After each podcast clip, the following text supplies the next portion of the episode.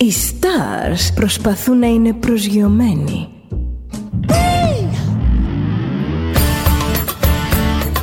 Ένα star είναι συνέχεια στον αέρα. Συνέχεια στον αέρα. Στο Δέλτα ζεις μαζί του.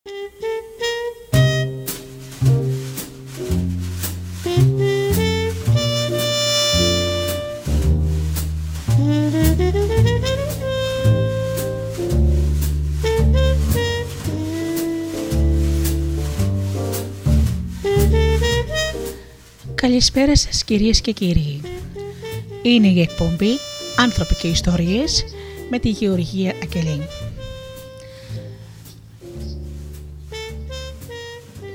Ζωντανά από το στούντιο Δέλτα, το ραδιόφωνο της καρδιάς μας.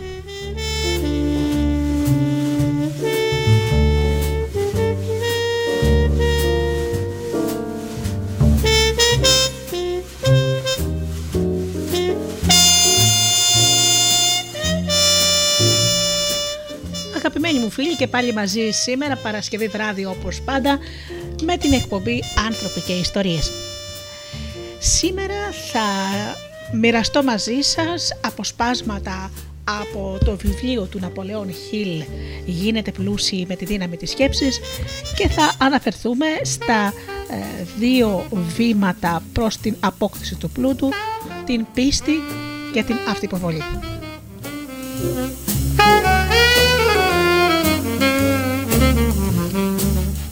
Πρώτα όμως να σας καλησπερίσω, αγαπημένοι μου φίλοι, όλους εσάς που μας τιμάτε με την παρουσία σας όλα αυτά τα χρόνια εδώ στο Studio Delta.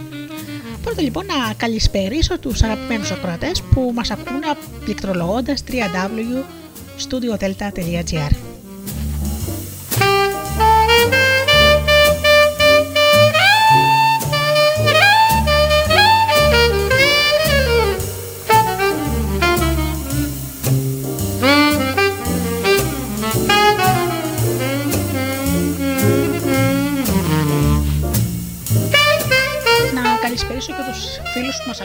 τις μουσικές σελίδες στις οποίες φιλοξενείται ο player μας όπως είναι το Live24 και το Greek Radios και άλλες πολλές.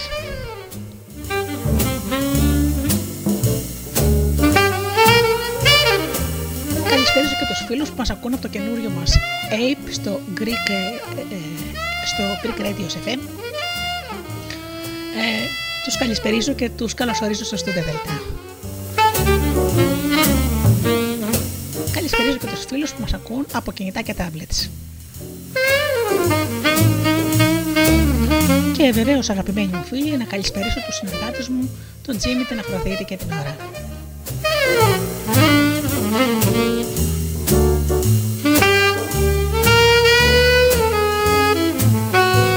Ένα τραγουδάκι για αρχή και αμέσως μετά με το θέμα μας.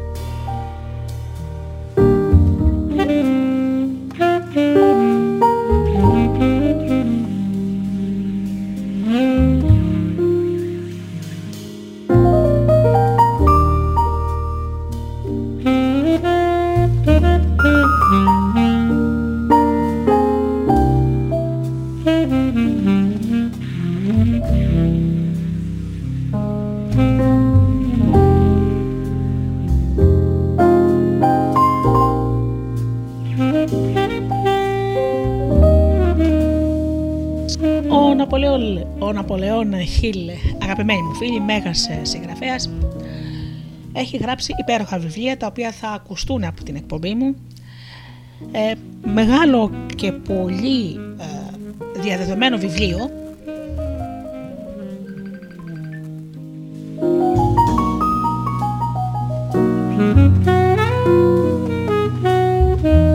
είναι και το γίνεται πλούσια με τη δύναμη της σκέψης το οποίο είναι ένα από τα μεγαλύτερα best seller όλων των εποχών. Κυκλοφόρησε τις, δεκα...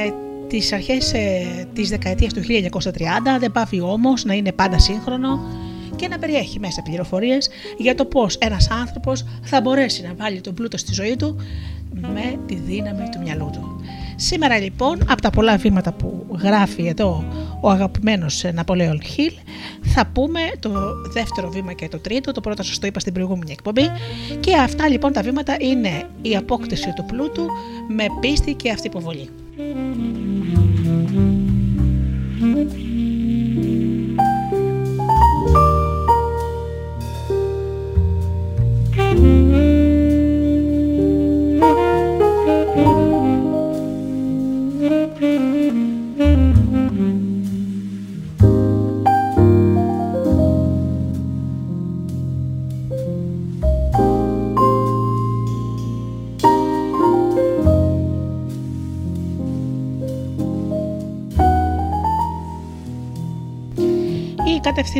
Πίστη κάνει κάθε σκέψη να σύεται από τη δύναμη. Μπορείτε να υψώσετε τον εαυτό σας στο υψηλότερο σημείο χρησιμοποιώντας τη δύναμη της όθεσης της θαυμαστής νέας αυτοπεποίθησής σας. Η πίστη είναι ο επικεφαλής χημικός του νου. Όταν η πίστη αναμειγνύεται με τη σκέψη, το υποσυνείδητο εντοπίζει τον κραδασμό, τον μεταφέρει στο πνευματικό του ισοδύναμο και το μεταδίδει στην αιώνια ευφυΐα, όπως γίνεται και στην περίπτωση της προσευχής. Τα συναισθήματα της πίστης, της αγάπης και του έρωτα είναι τα πιο δυναμικά από τα κύρια θετικά συναισθήματα. Όταν τα τρία αυτά αναμειγνύονται, έχουν σαν αποτέλεσμα το χρωματισμό της σκέψης κατά τέτοιο τρόπο που να μπορεί άμεσα να αποκτήσει πρόσβαση στο υποσυνείδητο. Εκεί η σκέψη μετατρέπεται στο πνευματικό της ισοδύναμο, τη μόνη μορφή η οποία προκαλεί την αντίδραση της αιώνιας ευφυΐας. Αγαπημένοι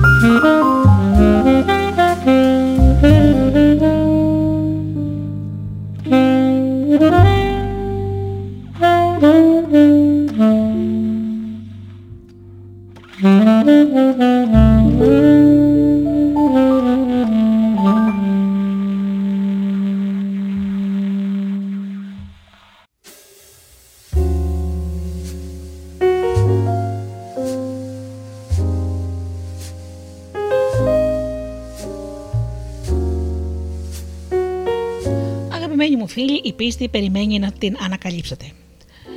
Τώρα θα σας εκθέσουμε εδώ τον τρόπο να κατανοήσετε καλύτερα τη σημασία της αρχής της αυτοποβολής που μετατρέπει την επιθυμία στο υλικό της ή το οικο- οικονομικό της ισοδύναμο. Η πίστη είναι η διανοτική αυτή κατάσταση που μπορεί να προκληθεί ή να δημιουργηθεί με τη βεβαίωση ή τις επαναλαμβανόμενες οδηγίες προς το υποσυνείδητο μέσα από την αρχή της αυτοποβολής. Σκεφτείτε για παράδειγμα το σκοπό για τον οποίο ε, διαβάζετε το βιβλίο. Ο στόχος σας είναι να αποκτήσετε την ικανότητα να μετατρέπετε την αφηρημένη νοητική παρόρμηση της επιθυμίας στο υλικό της ισοδύναμου. Το χρήμα. Ακολουθώντας τις οδηγίες που αναφέρονται σε αυτό το κεφάλαιο σχετικά με την αυτοποβολή και αυτές που αφορούν το υποσυνείδητο, μπορείτε να πείσετε το υποσυνείδητό σας ότι πιστεύετε πως θα επιτύχετε αυτό που ζητάτε. Το υποσυνείδητο με τη σειρά του θα αντιδράσει σε αυτή την υπεποίθηση, την οποία και θα επιστρέψει στη συνείδησή σας με τη μορφή της πίστης. Αυτό που θα ακολουθήσει θα είναι ένα καθορισμένο σχέδιο για την πραγματοποίηση της επιθυμίας σας. Η πίστη είναι η νοητική αυτή στάση που μπορείτε να αποκτήσετε μέσω της θέλησης, αφού γίνετε κυρίαρχος των 13 αρχών, μιας και η νοητική αυτή στάση εξελίσσεται από μόνη της μέσα από την εφαρμογή και τη χρήση των αρχών αυτών. Η επανάληψη της βεβαίωσης των ατολών προς το υποσυνείδητο προς το υποσυνείδητο νου βεβαίως, αποτελεί την μοναδική γνωστή μέθοδο για τη βολητική ανάπτυξη του συναισθήματος της πίστης. Ίσως να καταλάβετε καλύτερα μέσα από την εξήγηση που ακολουθεί τον τρόπο που μπορούν οι άνθρωποι να γίνουν εγκληματίες. Σύμφωνα με, το, με τα λόγια ενός διάσημου εγκληματολόγου, όταν οι άνθρωποι έρχονται για πρώτη φορά σε επαφή με το έγκλημα, νιώθουν αποστροφή. Εάν παραμένουν σε επαφή με το έγκλημα για αρκετό χρόνο, το συνηθίζουν και το αντέχουν. Εάν παραμείνουν σε επαφή μαζί του ακόμα πιο πολύ, τελικά το ενστερνίζονται και, το, και επηρεάζονται από αυτό.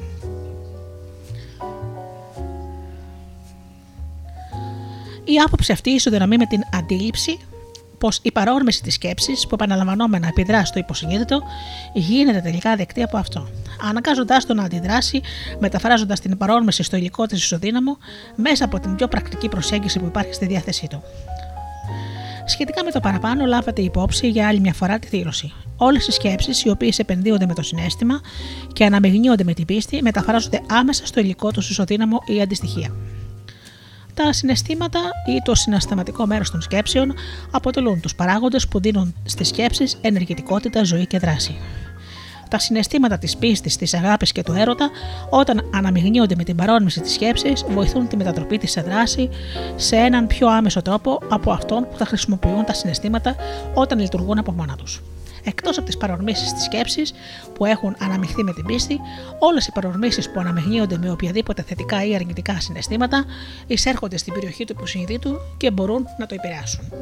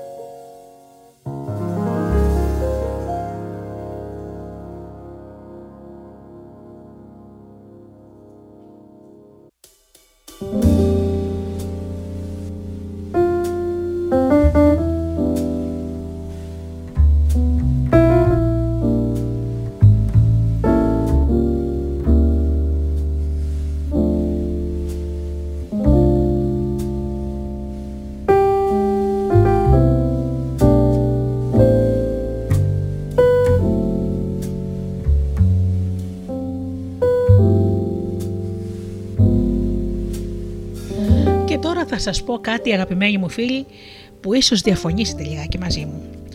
Αυτό που αποκαλούμε κακοτυχία δεν υπάρχει. Ναι, ναι φίλοι μου, το εννοώ.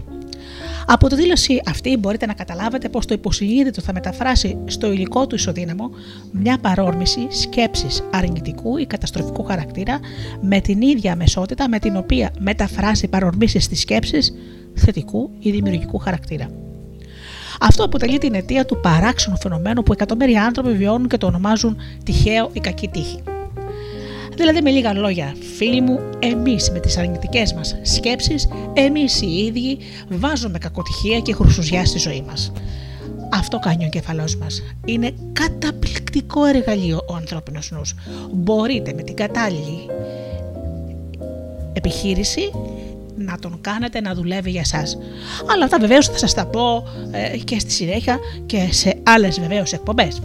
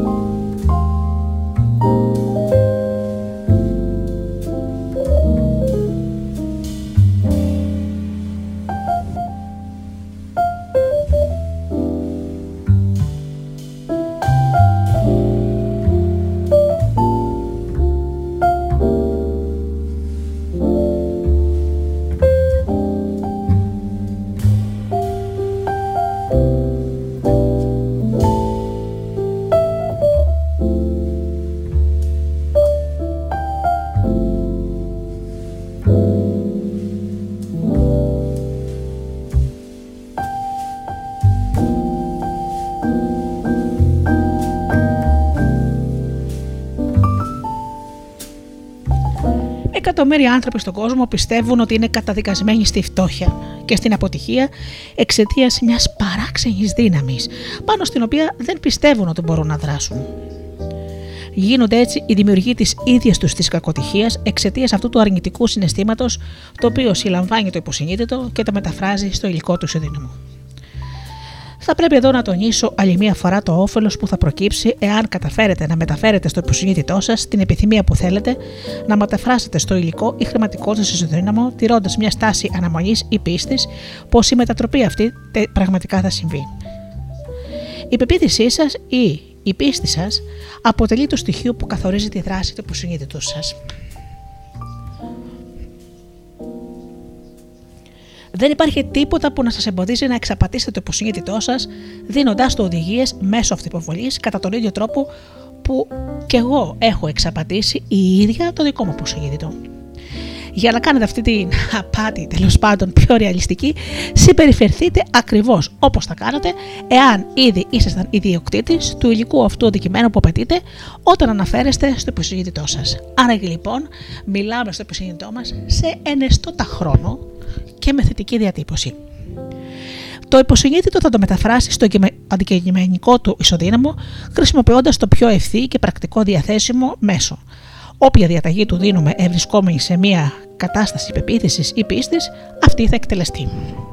Έχουμε ήδη αναφερθεί εκτενώς στο σημείο εκκίνησης από το οποίο κάποιος μπορεί μέσα από το πείραμα και την εξάσκηση να αποκτήσει την ικανότητα να αναμειγνύει την πίστη με οποιαδήποτε διαταγή δίνεται στο υποσυνείδητο. Η τελειοποίηση είναι αποτέλεσμα άσκησης. Δεν είναι δυνατόν να έρθει απλά διαβάζοντας οδηγίες. Είναι απαραίτητο για εσά να ενθαρρύνετε τα θετικά σας συναισθήματα ώστε να λειτουργήσουν σαν κυρίαρχες δυνάμεις της διάνοιας και να αποθαρρύνουν τα αρνητικά συναισθήματα περιορίζοντάς τα. Ένας νους που κυριαρχείται από θετικά συναισθήματα μεταμορφώνεται σε ευνοϊκό περιβάλλον για να αναδυθεί η διαρωτική αυτή κατάσταση που ονομάζεται πίστη. Η διάνοια που κυριαρχείται από αυτόν τον τρόπο, κατά αυτόν τον τρόπο έχει τη δυνατότητα να δίνει κατά βούληση οδηγίες στο υποσυνείδητο, τις οποίες αυτό θα αποδειχτεί, θα αποδεχθεί και θα εκτελέσει άμεσα. Η πίστη λοιπόν αγαπημένοι μου φίλοι δίνει δύναμη στη σκέψη. Κατά τη διάρκεια των αιώνων, οι εκπρόσωποι των θρησκειών παροτρύνουν την ανθρωπότητα που υποφέρει να έχει πίστη. Σε αυτό ή σε εκείνο ή στο άλλο δόγμα ή πιστεύω. Έχουν όμως αποτύχει να εξηγήσουν στους ανθρώπους πώς να έχουν πίστη. Απέτυχαν να τους εξηγήσουν πως η πίστη είναι μια νοητική κατάσταση στην οποία μπορεί κάποιος να περιέλθει με την αυτοποβολή. Εμείς θα περιγράψουμε σε γλώσσα που μπορεί να καταλάβει ο οποιοδήποτε φυσιολογικός άνθρωπος όλα αυτά που είναι σήμερα γνωστά για την αρχή μέσω της οποίας η πίστη εξελίσσεται εκεί που δεν υπάρχει. Έχετε πίστη στον εαυτό σας, πίστη στο άπειρο. Πίστη είναι το αιώνιο ελιξίριο που δίνει ζωή και δύναμη δράση στην παρόρμηση της σκέψης. Η πίστη αποτελεί το σημείο κίνηση για τη συγκέντρωση πλούτου. Η πίστη είναι η βάση όλων των θαυμάτων και όλων των μυστηρίων που δεν μπορούν να αναλυθούν με τους κανόνες της, επιτυχ... της επιστήμης. Η πίστη είναι το μοναδικό γνωστό αντίδοτο για την αποτυχία. Η πίστη είναι το στοιχείο, η χημική ουσία η οποία όταν αναμειγνύεται προσευχή δίνει την δυνατότητα απευθείας επικοινωνίας με την αιώνια ευφυΐα στην οποία βέβαια ο καθένας ε, δίνει στην, αιώ, στην αιώνια ευφυΐα το όνομα που εκείνος θέλει και σύμφωνα με το δόγμα που πιστεύει. Μπορείτε να το πείτε Θεό, μπορείτε να το πείτε σύμπαν, μπορείτε να το πείτε Βούντα, όπως θέλετε. Η πίστη είναι το, το στοιχείο που μεταμορφώνει τους συνηθισμένους κραδασμούς της σκέψης, δημιούργημα της περιορισμένης ανθρώπινης διάνοιας στο πραγματικό του ισοδύναμο. Η πίστη είναι το μοναδικό μέσο με το οποίο η κοσμική δύναμη της αιώνιας ευφυΐας μπορεί να χειραγωγηθεί και να χρησιμοποιηθεί από τον άνθρωπο.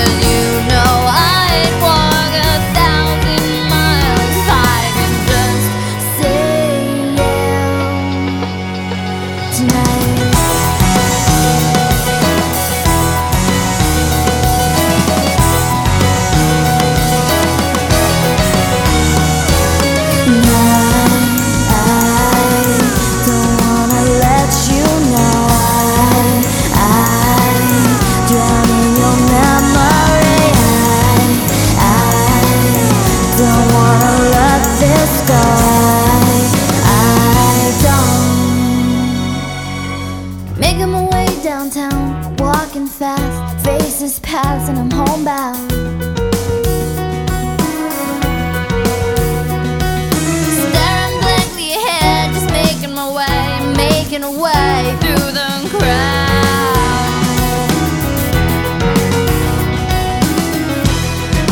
And I still need you. I still miss you.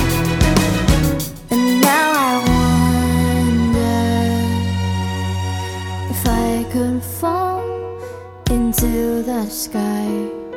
Do you think time would pass us by? Cause you know I'd walk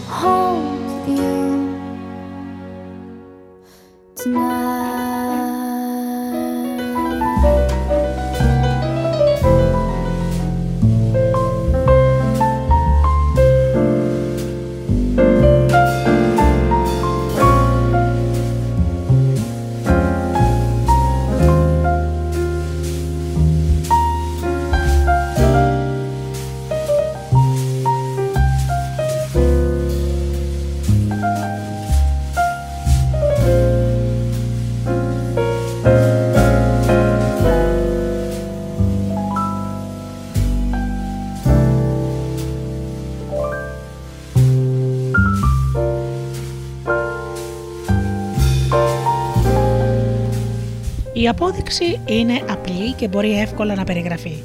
Βασίζεται στην αρχή της αυτοποβολή. Α συγκεντρώσουμε λοιπόν την προσοχή μας στο θέμα της αυτοποβολή και ας προσπαθήσουμε να περιγράψουμε τι ακριβώς είναι και τι ακριβώς μπορεί να επιτύχει. Είναι γνωστό πως ο οποιοδήποτε καταλήγει τελικά να πιστεύει αυτό που επαναλαμβάνει στον εαυτό του, ανεξάρτητα εάν αυτά που λέει είναι αλήθεια ή ψέματα, όταν ο άνθρωπος επαναλαμβάνει κάποιο ψέμα ξανά και ξανά, θα καταλήξει τελικά να δεχτεί το ψέμα σαν αλήθεια. Επιπλέον θα το πιστέψει σαν αλήθεια. Ο κάθε άνθρωπος είναι αυτό που είναι εξαιτίας των σκέψεων που τον κυριαρχούν, στις οποίες επιτρέπει να καταλαμβάνουν τη διάνοιά τους. Αυτές τις οποίες ενθαρρύνει με τη συμπάθεια και τις αναμειγνύει με μια ή περισσότερες από τις αισθήσεις. Οι σκέψεις αυτές αποτελούν την κινητήρια δύναμη η οποία κατευθύνει και ελέγχει την κάθε του κίνηση, δράση και πράξη.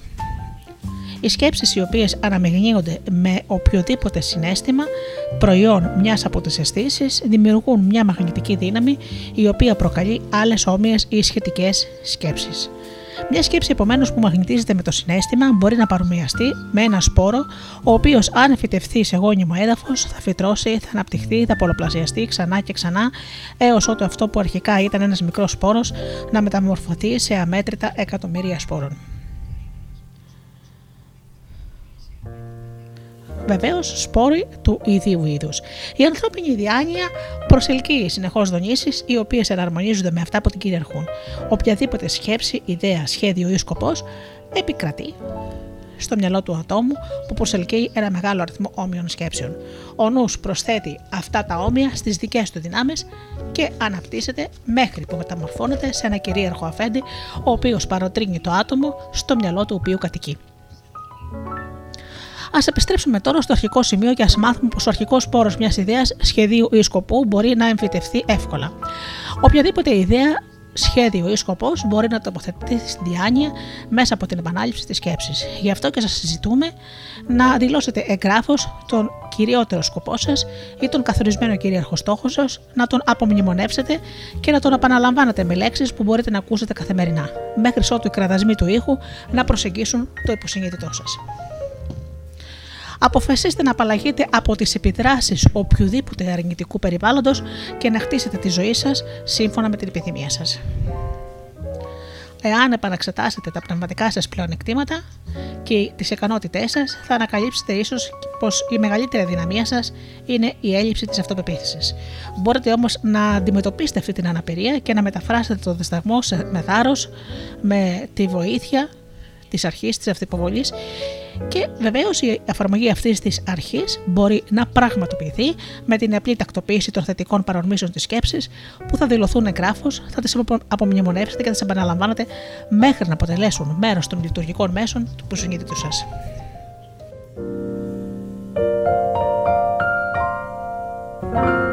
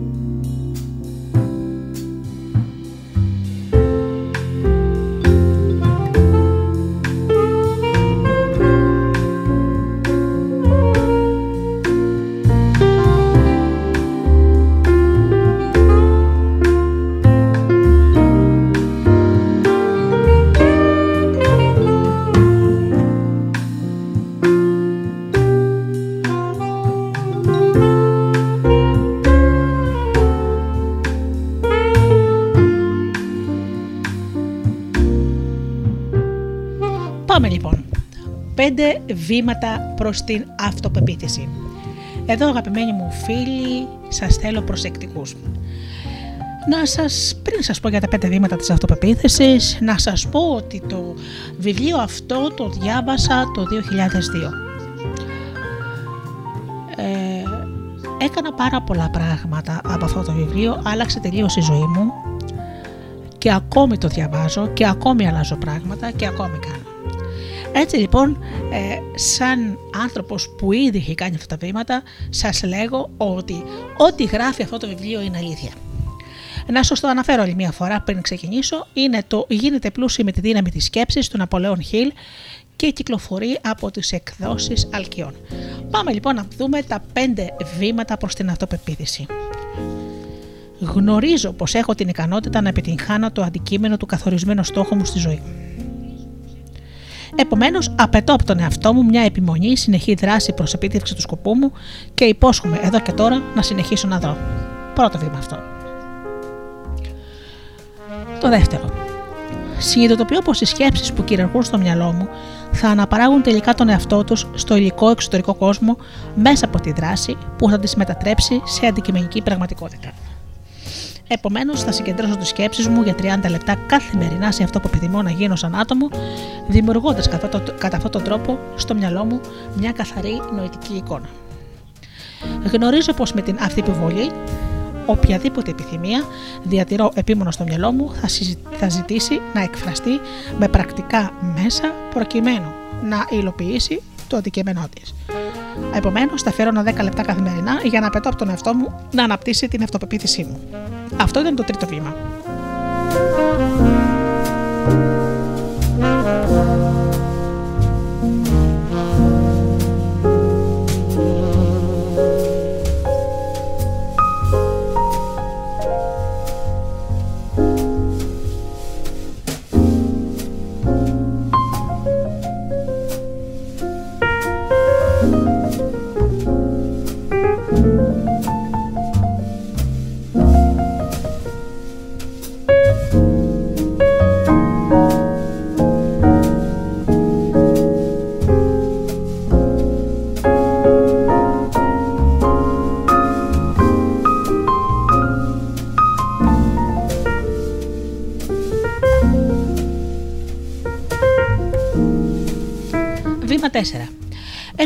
Έχω καταγράψει ξεκάθαρα μια περιγραφή του συγκεκριμένου κυρίαρχου στόχου της ζωής μου και δεν θα σταματήσω να προσπαθώ μέχρι να αποκτήσω αρκετή αυτοπεποίθηση για να τον επιτύχω. Συνειδητοποιώ πλήρως πως ούτε τα πλούτη ούτε κάποια σημαντική θέση μπορούν να διατηρηθούν για καιρό, εκτός και αν βασίζονται στην αλήθεια και τη δικαιοσύνη. Επομένως, δεν θα αναμειχθώ σε συναλλαγές οι οποίες δεν ωφελούν όλους όσους αφορούν. Θα πετύχω προσελκύοντας προς τον εαυτό μου τις δυνάμεις που επιθυμώ να χρησιμοποιήσω και τη συνεργασία των άλλων ανθρώπων. Θα επιτύχω να πείσω τους άλλους να με υπηρετήσουν, γιατί εγώ είμαι διατεθειμένος καταρχήν να τους υπηρετήσω. Θα απαλείψω το μίσος, το φθόνο, τη ζήλια, τον ατομισμό και την κοινικότητα, αναπτύσσοντας την αγάπη μου για την ανθρωπότητα. Γιατί γνωρίζω πως μία αρνητική στάση απέναντι στους άλλους δεν πρόκειται ποτέ να μου φέρει την επιτυχία. Θα κάνω τους άλλους να πιστέψουν σε μένα, γιατί εγώ πιστεύω σε αυτούς και στον εαυτό μου. Θα υπογράψω το όνομά μου σε αυτή τη φόρμουλα. Θα την απομνημονεύσω και θα την επαναλαμβάνω δυνατά μια φορά την ημέρα, πιστεύοντα πλήρως πως θα επιδράσει σταδιακά στις σκέψεις και στις πράξεις μου, έτσι ώστε να γίνω το επιτυχημένο άτομο που μπορεί να βασίζεται στον εαυτό του.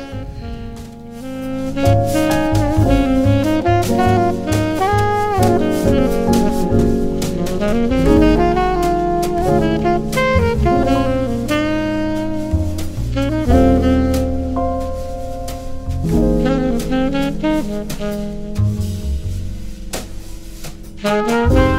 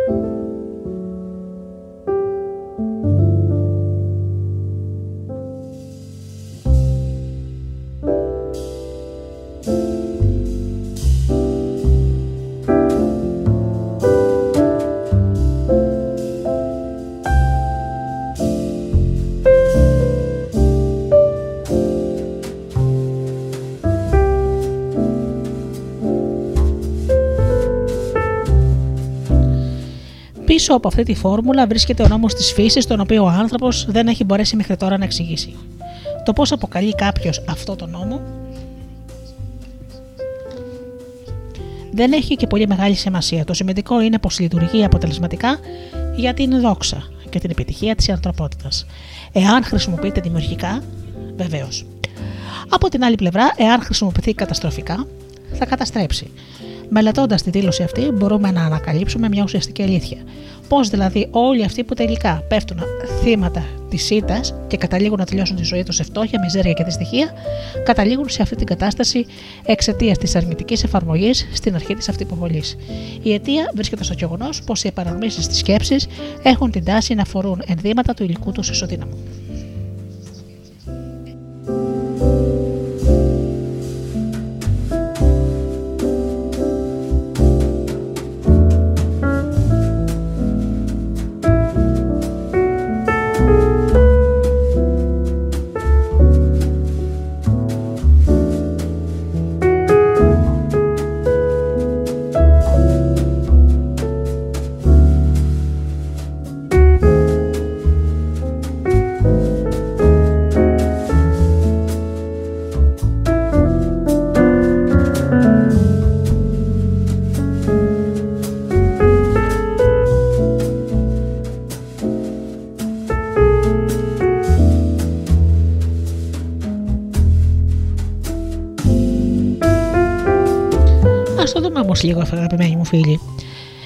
Μέσα από τη σκέψη μπορεί κάποιος να οδηγήσει τον εαυτό του στην καταστροφή. Βεβαίως μπορεί να το κάνει. Το υποσυνείδητο δεν κάνει διαχωρισμό ανάμεσα στις δημιουργικές και καταστροφικές παρορμήσεις της σκέψης. Μόνο σκέψεις. Δεν, δεν ξεχωρίζει αν εσείς κάτι δεν το θέλετε ή δεν το εννοείτε. Επίσης, ε, υπακούει και στις καταστροφικές ιδέες σας, αλλά και στις δημιουργικές. Λειτουργεί χρησιμοποιώντα το υλικό με το οποίο το τροφοδοτούμε, μέσα από τις παρορμητικές μας σκέψεις. Στην Αμερική λένε την περίφημη έρφας έκφραση go, δηλαδή είναι αρχικά garbage in, garbage out. Βάζεις σκουπίδια, βγαίνουν σκουπίδια. Το υποσυνείδητο μεταφράζεις σε πραγματικότητα μια σκέψη που καθοδηγείται από το φόβο τόσο εύκολα όπως μεταφράζεις σε πραγματικότητα μια σκέψη που καθοδηγείται από το θάρρος ή την πίστη. Ακριβώς όπως ο ηλεκτρισμός κινεί τους τροχούς της βιομηχανίας και παράγει ωφέλη όταν χρησιμοποιείται δημιουργικά, ένα μπορεί να μας καταστρέψει ή ακόμα και να μας σκοτώσει εάν χρησιμοποιηθεί λανθασμένα. Έτσι και ο νόμος της αυτοποβολής σας οδηγεί στην ειρήνη και στην ευμάρεια ή στην κοιλάδα της μιζέριας, της αποτυχίας και του θανάτου, σύμφωνα με το βαθμό κατανόησης και της εφαρμογής του. Εάν γεμίσετε το μυαλό σας με φόβο, αμφιβολία και της πιστία στι ικανότητές σας να συνδεθείτε με τις δυνάμεις σας, με τις δυνάμεις της αιώνιας ευφυία, ο νόμος της αυτοποβολή θα συλλάβει στο, το πνεύμα αυτό τη πιστία και θα το χρησιμοποιήσει σαν πρότυπο, βάσει το οποίο το προσυνειδητό σας θα μεταφράσει αυτό που πιστεύετε στο υλικό του ισοδύναμο. Όπως ο άνεμος μεταφέρει ένα πλοίο ανατολικά, και ένα άλλο δυτικά, έτσι και ο νόμος της αυτοποβολής θα σας ανυψώσει ή θα σας καταβαραθώσει, σύμφωνα με την κατεύθυνση που αποδεικνύουν οι άνεμοι της σκέψης σας. Ο νόμος της αυτοποβολής, μέσα από τον οποίο μπορεί ο οποιοδήποτε και το οποιοδήποτε άτομο να φτάσει στα ψηλά επιτιεύματα που ξεπερνούν κάθε φαντασία, περιγράφεται σε ένα ποίημα το οποίο θα μοιραστώ αμέσως μαζί σας. Αν σκεφτείς πως ενίκησαν, σε έχουν νικήσει. Αν σκεφτείς πως δεν τολμάς, δεν θα τολμήσεις. Αν θέλεις να νικήσεις, αλλά σκέφτεσαι πως δεν μπορείς, σίγουρα δεν θα νικήσεις. Αν σκεφτείς πως θα χάσεις, είσαι χαμένος. Γιατί η φύση μας διδάσκει πως η επιτυχία ριζώνει με τη θέληση. Το μυστικό βρίσκεται στην διανοτική κατάσταση του ανθρώπου. Εάν σκέφτεσαι πως έχουν ξεπεράσει, σε ξεπερνούν. Πρέπει να σκεφτείς ψηλά για να πετάξεις. Πρέπει να είσαι σίγουρος για τον εαυτό σου. Αν θες η προσπάθειά σου να επιβραβευτεί. Τους αγώνες της ζωής δεν κερδίζει πάντα ο δυνατότερος ή ο ταχύτερος, αυτός που αργά ή γρήγορα κερδίζει, είναι ο άνθρωπος που σκέφτεται ότι μπορεί. Παρατηρήστε λίγο αυτές τις λέξεις, στις οποίες δίνουμε έμφαση και συλλάβετε το βαθύτερο νόημα των σκέψεων του ποιητή.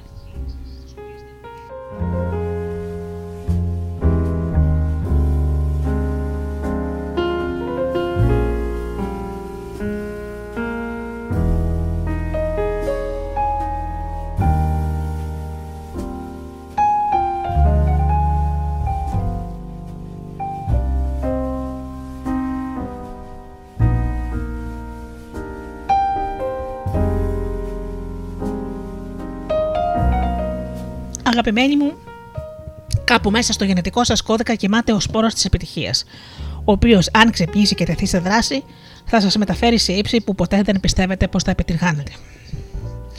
Ακριβώς όπως η ωραίτερη μουσική ξεχύνεται από τις χορδές του βιολιού που παίζει ένας βιρτουόζος βιολογίστας, έτσι κι εσείς μπορείτε να ξυπνήσετε την ιδιοφυα που βρίσκεται σε κατάσταση λύτη στο μυαλό σας και την, να την αναγκάσετε να σας οδηγήσει ψηλά προς την επίτευξη οποιοδήποτε στόχο επιθυμείτε.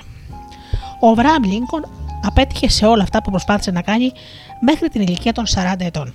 Ήταν ο κύριος Τίποτα, που προερχόταν από τα πουθενά, μέχρι που μια θαυμαστή εμπειρία ήρθε στη ζωή του. Αφή- Αφύπνισε την ιδιοφία μέσα στην καρδιά και το μυαλό του και έδωσε στον κόσμο έναν από τους πραγματικά μεγάλους άνδρες. Η εμπειρία αυτή ήταν ανα, ανανεμιγμένη με συναισθήματα θλίψης και αγάπης. Ήρθε σε αυτόν μέσα από την Αν Ρούτλετς, τη μόνη γυναίκα που πραγματικά αγάπησε. Είναι γνωστό πως το συνέστημα της αγάπης είναι συγγενές με τη διανοτική κατάσταση την οποία ονομάζουμε πίστη και γι' αυτό το λόγο η αγάπη μπορεί εύκολα να μεταφράσει τις παρορμητικές σκέψεις κάποιου στο πνευματικό του ισοδύναμο. Κατά τη διάρκεια της ερευνητικής εργασίας μου, ανακάλυψα από την ανάλυση της ζωής και των επιτυχιών εκατοντάδων ανδρών γνωστών και τα θαυμαστά τους επιτεύγματα, πως η επίδραση στη ζωή τους της γυναίκας που αγαπούσαν ήταν καθοριστική. Εάν αναζητάτε πιστήρια για τη δύναμη της πίστης, μελετήστε τα επιτεύγματα ανδρών και γυναικών που τη χρησιμοποίησαν. Στην κορυφή της λίστας βρίσκεται ο, ο Ιησούς ο Ναζωραίος, πρώτος πρώτος, βάση του χριστιανισμού, αποτελεί η πίστη χωρίς να έχει μεγάλη σημασία πως πολλοί άνθρωποι διεστρέβλωσαν ή παραρμήνευσαν το νόημα της θαυμαστής αυτής δύναμης. Η κεντρική ιδέα και η ουσιαστική αλήθεια της διδασκαλίας και των επιτευγμάτων του Χριστού, τα οποία θα μπορούσαν να ερμηνευτούν ως θαύματα, δεν ήταν τίποτα άλλο εκτός από δείγματα πίστης. Εάν όντως υπάρχουν φαινόμενα που μπορούν να ονομαστούν θαύματα, παράγονται μόνο μέσα από την διανοτική κατάσταση που γνωρίζουμε ως πίστη. Αν εξετάσουμε τώρα τη δύναμη της πίστης, ακριβώς όπως την παρουσίασε ένας άνθρωπος γνωστός σε όλους, ο Μαχάτμα Γκάντι από τις Ινδίες.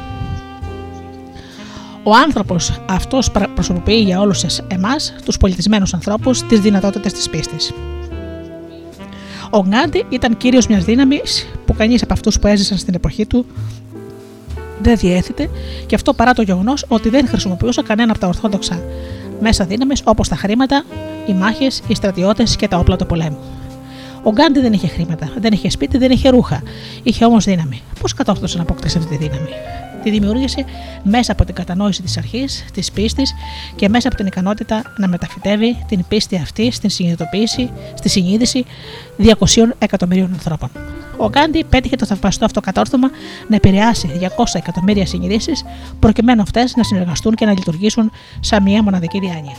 Ποια άλλη δύναμη στον κόσμο, εκτός από την πίστη, θα μπορούσε να πραγματοποιήσει αυτό το κατόρθωμα;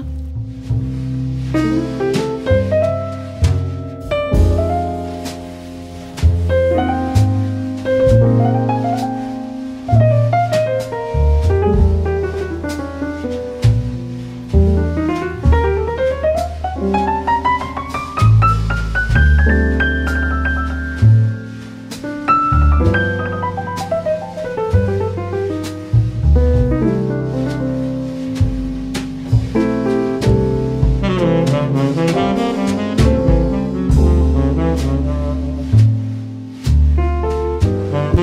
κάτι σημαντικό, φίλοι μου. Δώστε πριν πάρετε. Εξε, Εξαιτίας της ανάγκης πίστης και συνεργασίας σε οποιαδήποτε επιχείρηση ή βιομηχανία, θα, μπορούσε, θα προκαλούσε ενδιαφέρον και θα ήταν ωφέλιμο να αναλύσουμε κάποιο γεγονός που μας κάνει να κατανοήσουμε τη μέθοδο που χρησιμοποιούν οι βιομήχανοι και οι επιχειρηματίες προκειμένου να πετύχουν να συγκεντρώσουν πλούτο, δίνοντας πριν προσπαθήσουν να πάρουν.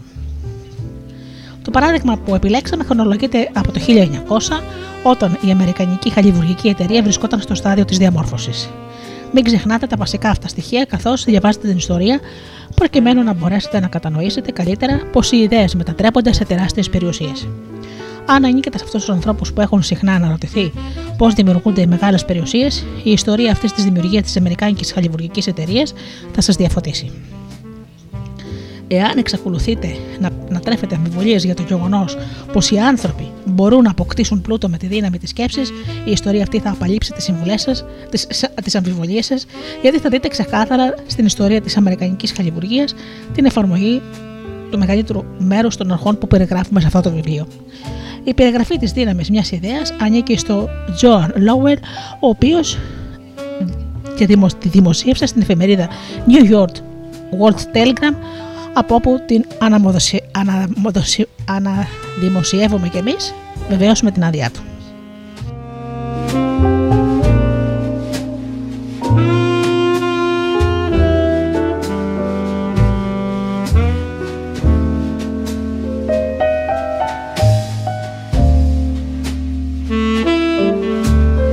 Ένα μικρό μουσικό διάλειμμα και σας διαβάζω αυτή την ομιλία αμέσως μετά.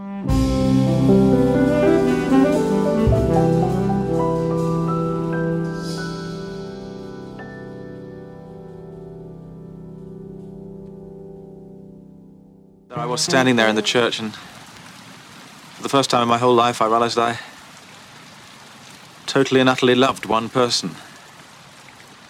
And it wasn't the person standing next to me in the veil, it's the person standing opposite me now. In the rain.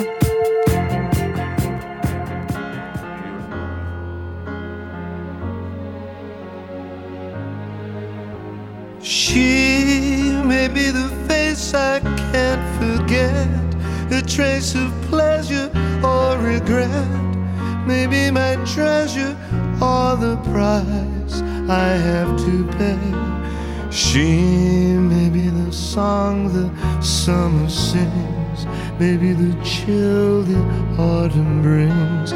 Maybe a hundred different things within the measure of a day.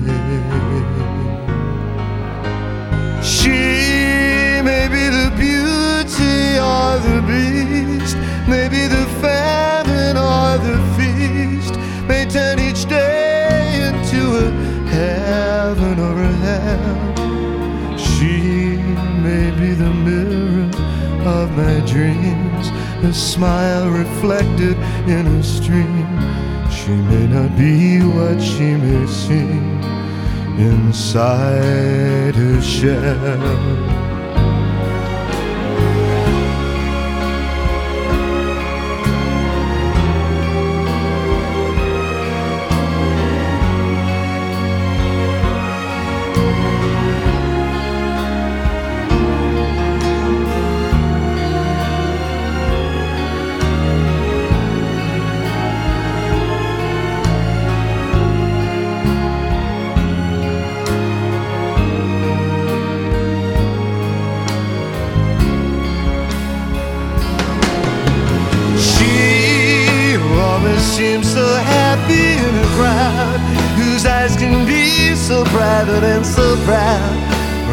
Allowed to see them when they cry.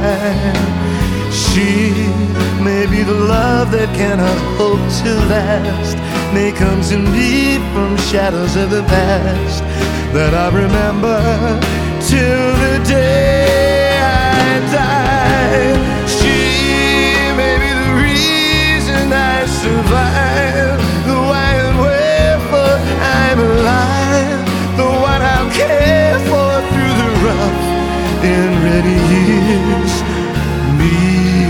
I'll take her laughter and her tears and make them all my souvenirs. For where she goes, I've got to be.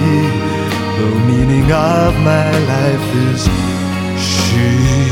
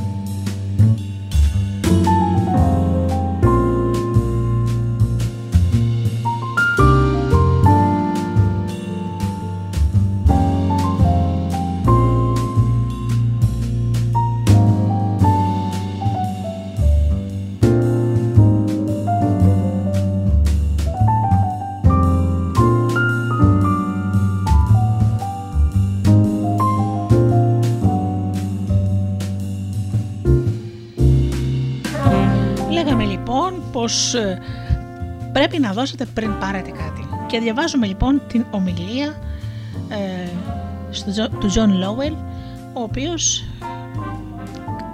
με αυτή την ομιλία στο τέλος κάποιου γεύματος που απέφερε ένα δισεκατομμύρια δολάρια έγιναν ε, δικά του, δηλαδή της Αμερικανικής Χαλυβουργικής Εταιρείας.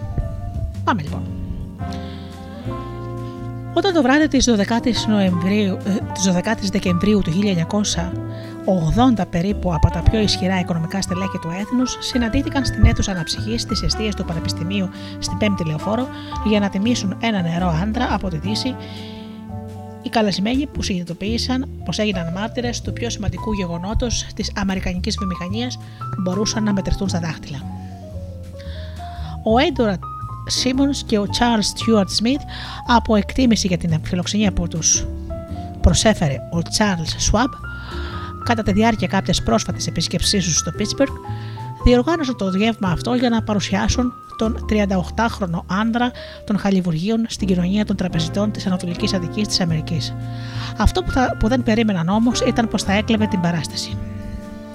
Αντίθετα, τον προειδοποίησαν πως οι υπερφύαλοι αυτοί άντρες της Νέας Υόρκης δεν θα αντιδρούσαν θετικά σε μια μακροσκελή ρητορία και πως αν δεν ήθελε να κάνει τους Stillmans και τους Άριμανς και τους Vanderbilts να βαρεθούν, θα έπρεπε να περιορίσει το χρόνο του στο 15 έως 20 λεπτά και το περιεχόμενο δεν θα έπρεπε να είναι τίποτα άλλο εκτός από κάποιες ευγενικές αερολογίες. Ακόμα και ο Τζον Pierpont Morgan που καθόταν στη δεξιά του Schwab δεν είχε σκοπό να μείνει στο γεύμα παραπάνω από ένα σύντομο χρονικό διάστημα. Κατά την άποψη του τύπου και του κοινού, η συνάντηση αυτή δεν παρουσίασε κανένα ιδιαίτερο ενδιαφέρον και γι' αυτό τίποτα δεν αναφέρθηκε στον τύπο την επόμενη μέρα. Οι δύο δεσπότε και οι δικαιωμένοι καλεσμένοι του κατανάλωσαν το συνήθις γεύμα των 6 ή 7 διαφορετικών πιάτων. Κατά τη διάρκεια του υπόθηκαν ελάχιστα και η επικοινωνία ήταν περιορισμένη. Κάποιοι ελάχιστα από αυτούς, τους τραπεζίτες και χρηματιστές, είχαν συναντήσει τον Σουάμπ, ο οποίος ήταν γνωστός στις τράπεζες της μόνο Καχέλα, αλλά κανείς από αυτούς δεν μπόρεσε να πει πως τον γνώρισε καλά.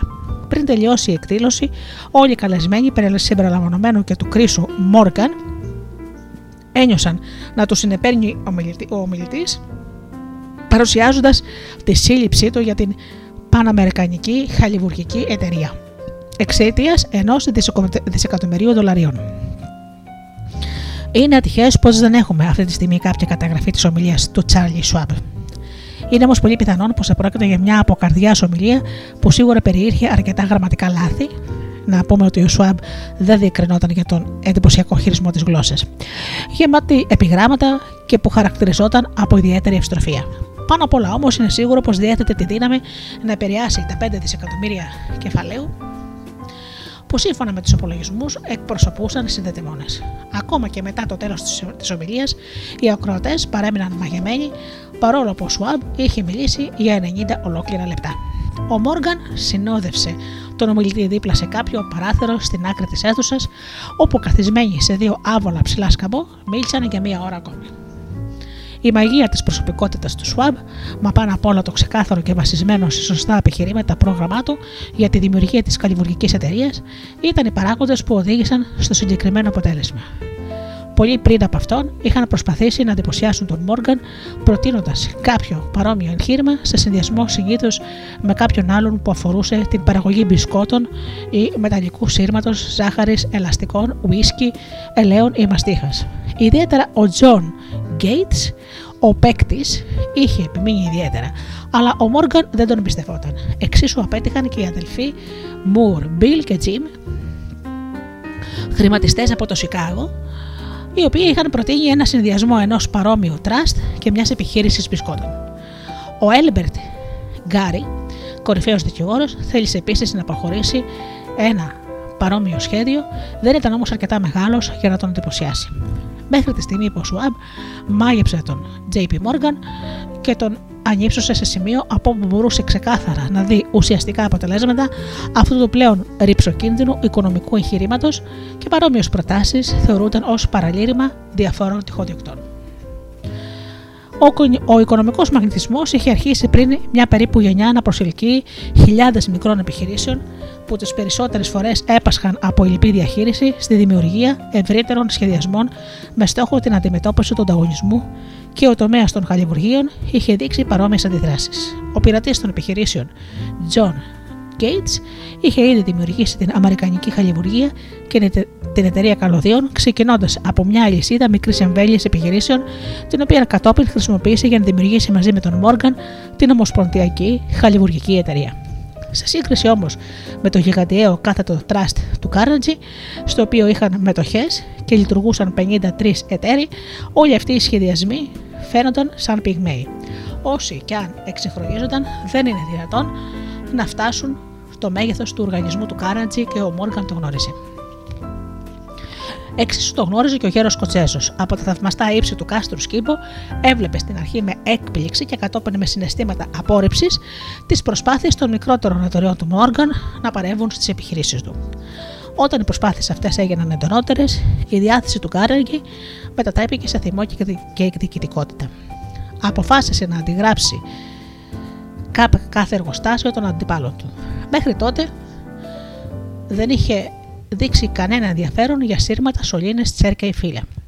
Αντίθετα, όταν ικανοποιημένος να πολλά σε αυτές τις εταιρείες μέταλλο στην πρωτογενή του μορφή και να τις αφήνει να το διαμορφώνουν σε οποιοδήποτε σχήμα ήθελαν. Τώρα, με το Schwab,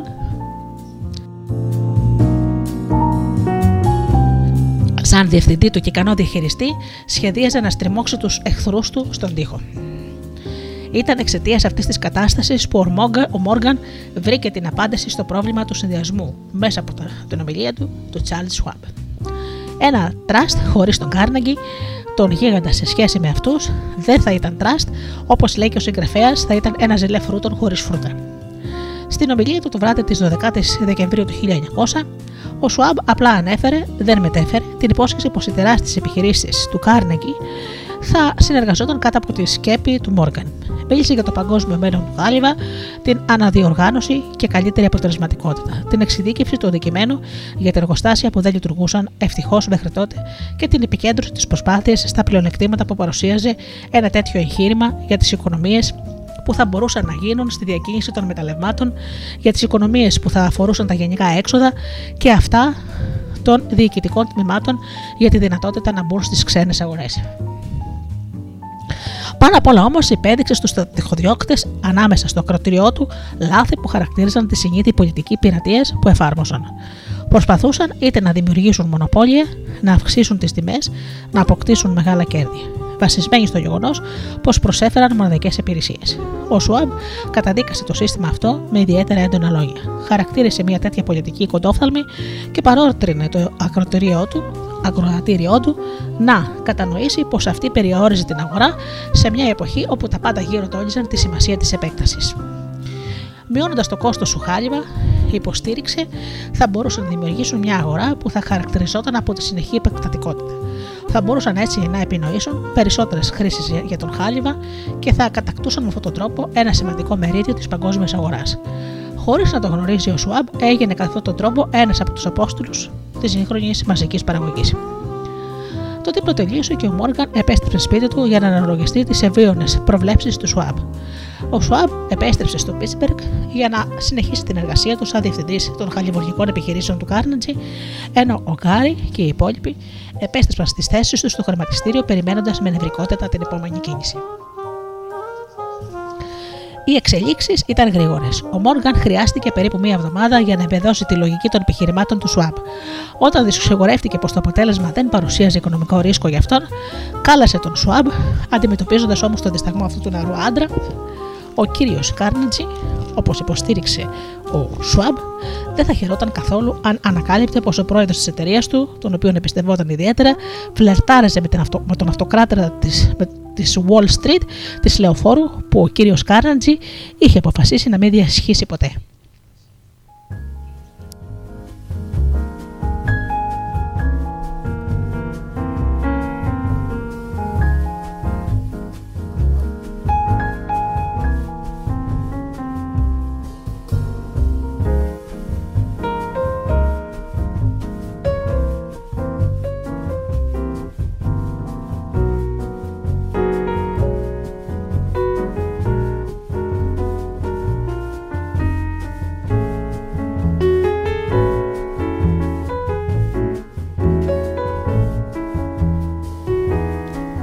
Τότε ο Τζον Γκέιτς, που λειτουργούσε σαν μεσάζον, πρότεινε να βρεθεί ο Σουάμπ κατά τύχη στο ξενοδοχείο Bellevue της Φιλαδέλφια, όπου θα μπορούσε επίσης εντελώς τυχαία να περάσει από εκεί και ο JP Morgan. Όταν ο Σουάμπ έφτασε, ο Μόργαν ήταν άρρωστος στο σπίτι του στη Νέα Υόρκη και έτσι, υποκύπτοντας την πιεστική πρόσκλησή του, ο Σουάμπ πήγε τελικά στη Νέα Υόρκη για να το συναντήσει αυτόν τον επιχειρηματία. Υπάρχουν ορισμένοι ιστορικοί της οικονομίας που υποστηρίζουν πως τα πάντα είχαν σκηνοθετηθεί από την αρχή μέχρι το τέλος από τον Άντριο Κάρνατζι. Πως το δείπνο, η περίφημη διάλεξη του Σουάμπ και οι διαπραγματεύσεις ανάμεσα στον Σουάμπ και τον Μόργαν ήταν γεγονότα που είχε σκηνοθετήσει ο πονηρός Σκοτσέζος. Αληθεύει όμως ακριβώς το αντίθετο. Όταν Σουάμπ κλήθηκε να ολοκληρώσει τη συμφωνία, δεν γνώρισε καν αν ο, Κάρνατζι, ο Άντριο Κάρνατζι θα ήταν διατεθειμένος έστω και να ακούσει την πρόταση να πουλήσει, ιδιαίτερα σε μια ομάδα αντρών, τους οποίους κάθε άλλο παρά έντεμους θεωρούσε. Παρ' όλα αυτά, ο Σουάμπ είχε πάρει μαζί του την συνεδρίαση έξι φύλλα σημειώσεων με το δικό του γραφικό χαρακτήρα, τα οποία κατά, κατά, κατά την άποψή του αντιπροσώπευαν την πραγματική αξία και τα δυνητικά κέρδη που θα μπορούσε να πραγματοποιήσει κάθε εταιρεία χάλιβα, της οποίας τη συμμετοχή θεωρούσε απαραίτητη σύμφωνα με το σχέδιό του. Οι τέσσερις άντρες ασχολήθηκαν με τα νούμερα αυτά όλη τη νύχτα. Ο αρχηγός ήταν φυσικά ο Μόργαν, ο οποίος πίστευε σταθερά στο θείο δικαίωμα του χρήματος, συνοδευόμενος από τον αριστοκράτη συνεργάτη του Ρόμπερτ Μπέικον, άνθρωπο των γραμμάτων και τζέντλεμαν. Το τρίτο μέρος, το, τέ, συγγνώμη, το τρίτο μέλος ήταν ο Τζον Γκέιτς, τον οποίον ο Μόργαν κατηγορούσε σαν τυχοδιώκτη και χρησιμοποιούσε σαν όργανο. Το τέταρτο μέλος ήταν ο Σουάμπ, που που γνώριζε περισσότερα για την διαδικασία κατασκευής και πώλησης του χάλιβα από οποιοδήποτε άλλη ομάδα ανθρώπων εκείνης της εποχής. Κατά τη διάρκεια των συζητήσεων, κανείς δεν αμφισβήτησε τα νούμερα που αφορούσαν το Pittsburgh. Η κάθε εταιρεία άξιζε ακριβώς όσα ο Σάμπ υποστήριζε πως άξιζε, ο οποίος μάλιστα επέμενε να συμπεριληφθούν στο σχέδιο μόνο οι εταιρείες που αυτός κατονόμασε. Είχε συλλάβει μια εταιρεία που δεν θα μπορούσε να αντιγράψει κανείς και η οποία απέκλειε την ικανοποίηση της πλεονεξίας διάφορων φίλων που πολλοί θα ήθελαν να ξεφορτωθούν τις εταιρείες τους, φορτώνοντάς τε στους ώμους του ισχυρού Μόργαν. Όταν ήρθε η αυγή, ο Μόρ- ο Μόργαν σηκώθηκε, ίσως την πλάτη του και απευθύνθηκε με μια τελευταία ερώτηση. Πιστεύεις ότι μπορείς να πείσει τον Άντριο Κάρνεγκι να πουλήσει; Θα μπορούσα να προσπαθήσω, του είπε ο Σουάμπ. Εάν τον πείσει να πουλήσει, τότε συμφωνώ να προχωρήσω, είπε ο Μόργαν. Μέχρι εδώ όλα καλά. Θα συμφωνούσε όμως ο Κάρνετζι να πουλήσει. Πώς θα τα πετούσε; Ο Σουάμπ ανέβασε το ποσό αυτό στα 320 εκατομμύρια δολάρια. Με ποιο τρόπο θα γινόταν η πληρωμή, με κοινές ή ονομαστικές μετοχές, με χρεόγραφα, με μετρητά; Αυτοί που συμμετείχαν δεν θα μπορούσαν να συγκεντρώσουν πάνω από ένα τρίτο του ενός δισεκατομμυρίου δολαρίων σε μετρητά. Ένα κρύο πρωινό του Ιανουαρίου, ο Σουάμπ συνάντησε τον Κάρνετζι στο γήπεδο του γκολφ του Σαν Άντριου στο Βέτσεστερ για να παίξουν ένα αγώνα γκολφ. Ο Άντριο Κάρνετζι τυλιγμένος σε μάλινα πουλόβερ για να προφυλαχθεί από το κρύο και ο Τσάρλι Σουάμπ να μιλά συνεχώς όπως συνήθιζε για να διατηρήσει το πνεύμα του υψηλό. Δεν αναφέρθηκε τίποτα που να έχει σχέση με επιχειρήσεις μέχρι που οι δύο άντρες έκασαν στο ζεστό living room στο αγρόσπιτο που διατηρούσε ο Κάρνετζι κάπου εκεί κοντά. Τότε με την ίδια πιστικότητα που είχε υπνοτήσει 80 εκατομμυριούχους στο κλαμπ του Πανεπιστημίου, ο Σουάμπ τόνισε όλα τα πλεονεκτήματά του να μπορέσει κανείς να αποσυρθεί με την άνεση που θα πρόσφερε ένας ανήκουστος μέχρι τώρα αριθμός εκατομμυρίων που θα μπορούσαν να ικανοποιήσουν οποιαδήποτε κοινωνική διατροπή του γέρου άνθρα. Ο Κάνατζης σκέφτηκε, έγραψε έναν αριθμό σε ένα κομματάκι χαρτί και το έδωσε στο Σουάμπ και το είπε: Α μιλήσουμε λοιπόν για αυτό το ποσό. Το ποσό αυτό ήταν 400 εκατομμύρια δολάρια και, συγκεντρών, και συγκεντρώνονταν εάν πρόσθεταν στα 300 στα 320 εκατομμύρια δολάρια που αρχικά ανέφερε ο Σουάμπ 80 εκατομμύρια δολάρια που θα αντιπροσώπευαν την υπεραξία του κεφαλαίου των δύο προηγούμενων ετών. Αργότερα στο κατάστρωμα ενός πλοίου που διέσχιζε τον Ατλαντικό, ο Σκοτσέζος είπε μετανιωμένος στον Μόργαν: Θα έπρεπε να σου είχα ζητήσει 100 εκατομμύρια δολάρια παραπάνω. Αν τα είχες ζητήσει, θα τα είχες πάρει, του είπε γελώντας ο Μόργαν. Υπήρχε φυσικά σωρία αντιδράσεων. Ένας Βρετανός ανταποκριτή τηλεγράφησε το σχόλιο πως ο υπόλοιπος κόσμος των χαλιβουργίων ένιωσε αποστροφή με τον γιγαντιαίο αυτό συνδυασμό. Ο πρόεδρος Χάντλεϊ του Πανεπιστημίου του, Πέ- του Yale δήλωσε πως αν τα τράστα αυτά δεν μπορούσαν να ελεγχθούν νομικά, τότε η χώρα θα έπρεπε να περιμένει να δει έναν αυτοκράτορα στην Ουάσιγκτον μέχρι- μέσα στα επόμενα 25 χρόνια. Ο δαιμόνιος όμως χρηματιστής Κένι έριξε τις μετοχές στην αγορά προωθώντας τις με τέτοιο τρόπο ώστε να κατάφερναν να τις συγκεντρώσουν όπως υπολογίζουν μερικοί 600 εκατομμύρια δολάρια τα οποία απορρόφησαν, απορρόφησαν σε χρόνο μηδέν.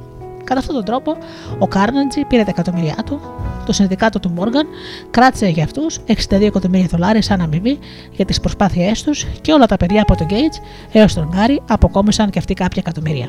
Ο 30χρονο Σουάμπ πήρε επίσης την αμοιβή του, έγινε πρόεδρος του νέου σχηματισμού και παρέμενε στον έλεγχο των πραγμάτων μέχρι το 1930. Η δραματική αυτή επιχειρηματική ιστορία που σας παρουσιάσαμε αποτελεί το τέλειο παράδειγμα της μεθόδου με την οποία η επιθυμία μπορεί να μεταφορθεί, να μεταμορφωθεί στο υλικό της ισοδύναμο. Ο τεράστιος αυτός οργανισμός δημιουργήθηκε καταρχήν μέσα στο μυαλό ενός ανθρώπου. Το σχέδιο με το οποίο ο οργανισμός αυτός πρόκειται να δημιουργήσει τα εργοστάσια χαλιβουργία που του έδωσαν την οικονομική σταθερότητα, δημιουργήθηκαν μέσα στο μυαλό του ίδιου του ανθρώπου. Η πίστη του, η επιθυμία, η φαντασία του και η επιμονή του ήταν τα πραγματικά συστατικά που δημιούργησαν τη χαλιβουργία των ΗΠΑ. Τα εργοστάσια και ο μηχανικός εξοπλισμός που απέκτησε στο το Trust μετά την νομική του κατοχήρωση υπήρξαν συμπτωματικά. Μέσα από την προσεκτική ανάλυση αποκαλύπτεται όμως και η αξία των περιουσιακών στοιχείων που απέκτησε το Trust αυξήθηκε κατά 600 εκατομμύρια δολάρια μόνο από αυτή τη συναλλαγή, η οποία εξασφάλισε τη λειτουργία τους κάτω από μια διεύθυνση. Με άλλα λόγια, η ιδέα του Charles Schwab, σε συνδυασμό με την πίστη που χαρακτηρίζει την παρουσίασή της στον Μόργαν και τους άλλους, απέφερε ένα κέρδο 600 εκατομμυρίων περίπου δολαρίων. Σίγουρα αυτό δεν μπορεί να θεωρηθεί σαν ασήμαντο ποσό για την ανταμοιβή μιας μόνο ιδέας. Τα Ενωμένα Χαλιβουργία των Ηνωμένων Πολιτειών Αμερικής άνθησαν και κατέληξαν να γίνουν μια από τις πλουσιότερες και ισχυρότερες εταιρείες της Αμερικής. Προσέφεραν δουλειά σε χιλιάδες ανθρώπους, δημιούργησαν νέες χρήσει για το χάλιβα και άνοιξαν νέες αγορές, αποδεικνύοντας πως η προσπάθεια άξιζε τα 600 εκατομμύρια δολάρια και έδειπε που πραγματοποιήθηκαν καταρχήν με την ιδέα του ΣΟΑΠ. Έτσι λοιπόν, φίλοι μου, τα πλούτη ξεκινούν με τη μορφή της σκέψης. Το ύψος τους περιορίζεται μόνο από το άτομο στο οποίο το μυαλό γεννιέται η σκέψη. Η πίστη ξεπερνά όλους τους περιορισμούς. Αυτό δεν πρέπει να το ξεχνάτε ποτέ όταν συναλλάσσεστε με τη ζωή, προκειμένου να απολαύσετε το τίμημα που εσείς έχετε ορίσει σαν αντα- σαν ανταμεβή των κόπων σας. Έτσι λοιπόν,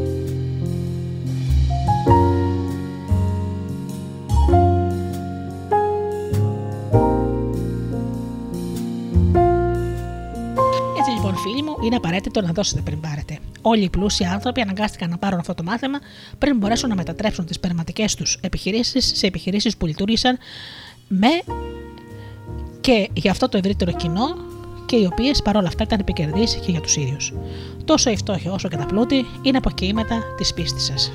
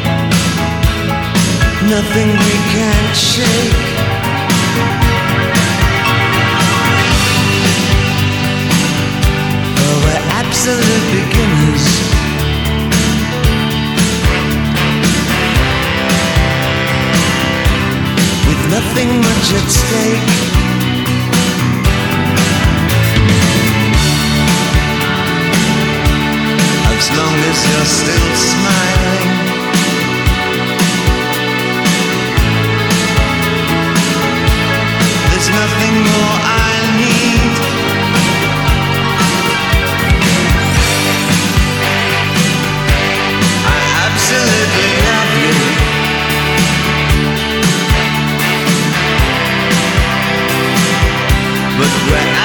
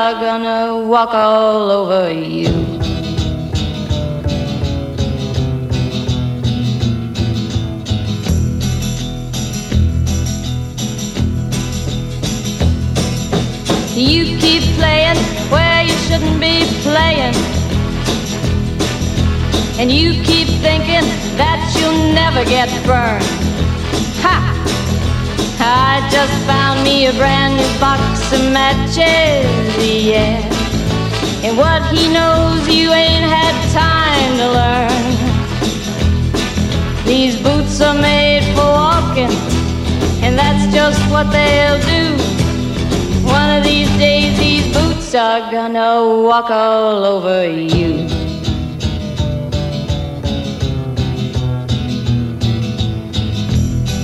Are you ready, Boots? Start walking.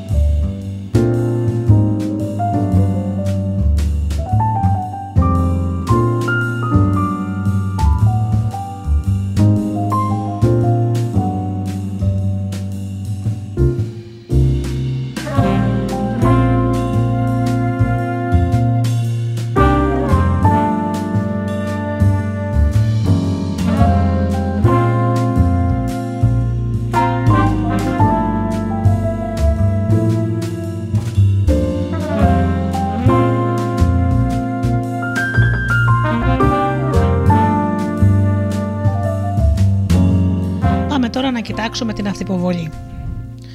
Για θαυμαστά αποτελέσματα αναγκάσατε το βαθύτερο κομμάτι του εαυτού σας να λειτουργήσει προς όφελός σας. Υποστηρίξτε τη δράση αυτή με τη δύναμη του συναισθήματος και θα καταλήξετε σε ένα εκπληκτικό συνδυασμό. Αυτή η υποβολή είναι ο όρος που αναφέρεται σε όλες τις, αυτές τις ιδέες τις οποίες μπορεί να επιβάλλει κανείς στον εαυτό του, όπως και τα ερεθίσματα που δημιουργεί το ίδιο το άτομο και κατόπιν επιτρέπει να εισέλθουν στο χώρο της συνείδησης μέσω των πέντε αισθήσεων. Με άλλα λόγια, αυτή η υποβολή σημαίνει να επιβληθεί κανείς στον εαυτό του. Αποτελεί το μέσο επικοινωνίας ανάμεσα στο χώρο της συνείδησης και αυτόν που- του υποσυνείδητου. Του υποσυνείδητου. Μέσα από τις κυρίαρχες σκέψεις, τις οποίες κάποιο επιτρέπει να καταλαμβάνουν το χώρο της συνείδησης, δεν έχει σημασία εάν οι σκέψεις αυτές είναι θετικές ή αρνητικές, εξαιτίας της αρχής της αυτοποβολή, οι ιδέες αυτές πλησιάζουν το υποσυνείδητο και το επηρεάζουν. Η φύση έχει δημιουργήσει τον άνθρωπο κατά τέτοιο τρόπο, ώστε αυτός να έχει τον απόλυτο έλεγχο όλων αυτο- αυτών που φτάνουν στο υποσυνείδητό του μέσα από τις πέντε αισθήσεις, παρόλο που αυτό δεν σημαίνει κατά ανάγκη πως ο κάθε άνθρωπος ασκεί στην πραγματικότητα κάθε είδος ελέγχου στην πραγματική του καθημερινή ζωή. Αντίθετα, στην πλειονότητα των περιστάσεων, ο άνθρωπος δεν ασκεί τον έλεγχο αυτό και γι' αυτό οι περισσότεροι από εμάς περνούν τη ζωή τους μέσα στη φτώχεια. Μην ξεχνάτε αυτό που είπε κάποιος για το υποσυνείδητο, πως μοιάζει δηλαδή με ένα γόνιμο κήπο, ο οποίος μπορεί να γεμίσει από αγριόχορτα, αν κάποιος δεν σπείρει μέσα σε αυτός σπόρους που θα του δώσουν τη σοδιά που επιθυμεί. Η αυτοϋποβολή είναι το μέσο του ελέγχου με το οποίο το άτομο μπορεί εθελοντικά να το θοδοτήσει το υποσυνείδητο με σκέψεις δημιουργικής φύσης ή εξαιτίας της αδιαφορίας του ατόμου. Να επιτρέψει σε σκέψεις καταστροφικής φύσης να, βγουν το- να βρουν τον δρόμο τους για τον πλούσιο κήπο της διάνοιας. Σύμφωνα με τις οδηγίες μας ε, για τα έξι βήματα που μπορείς να πραγματοποιήσεις τους πόθους σου, τις είπαμε σε προηγούμενη εκπομπή, πρέπει να διαβάζετε δυνατά δύο φορές την ημέρα τη γραπτή αυτή δήλωση της επιθυμίας σας να αποκτήσετε χρήματα. Να βλέπετε να νιώσετε τον εαυτό σας σαν να είστε κάτοχος αυτού του ποσού. Ακολουθώντας τις οδηγίες, θα μπορέσετε να επικοινωνήσετε απευθείας με το προσγείτητό σας. Με ένα πνεύμα απόλυτης πίστης στο αντικείμενο της επιθυμίας σας και μέσα από αυτή την επανάληψη της διαδικασίας θα δημιουργήσετε οικειοθελώς ένα τρόπο σκέψης που θα υποστηρίξει τις προσπάθειές σας να μετατρέψετε την επιθυμία σας στο οικονομικό της ισοδύναμο. Τα έξι βήματα που έχουμε περιγράψει στην προηγούμενη εκπομπή να τα διαβάζετε ξανά προσεκτικά πριν προχωρήσετε παρακάτω. Κατόπιν, όταν φτάσετε σε αυτό το σημείο, διαβάστε προσεκτικά τις τέσσερις οδηγίες που αφορούν την ομάδα της κυρίαρχης διάνοιά σας, την οποία θα πούμε σε άλλη εκπομπή. Συγκρίνοντας τις δύο ομάδες οδηγιών με αυτά που αναφέρουμε για την ευθυποβολή, θα δείτε πως οι οδηγίες συμπεριλαμβάνουν την εφαρμογή της αρχής αυτής.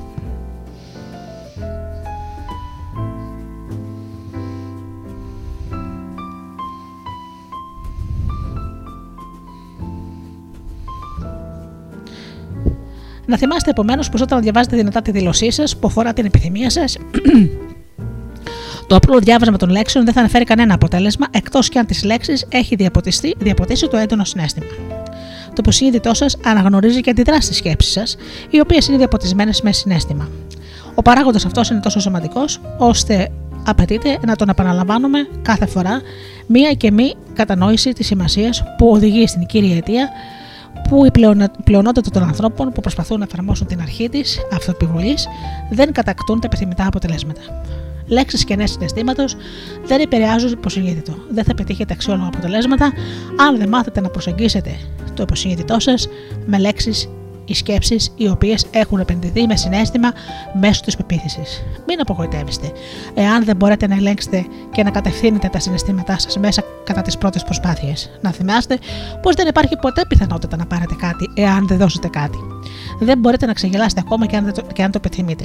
Το τίμημα της ικανότητας να επηρεάζετε το υποσυνείδητό σας είναι η διαρκής επιμονή να εφαρμόσετε τις αρχές που περιγράφουμε εδώ.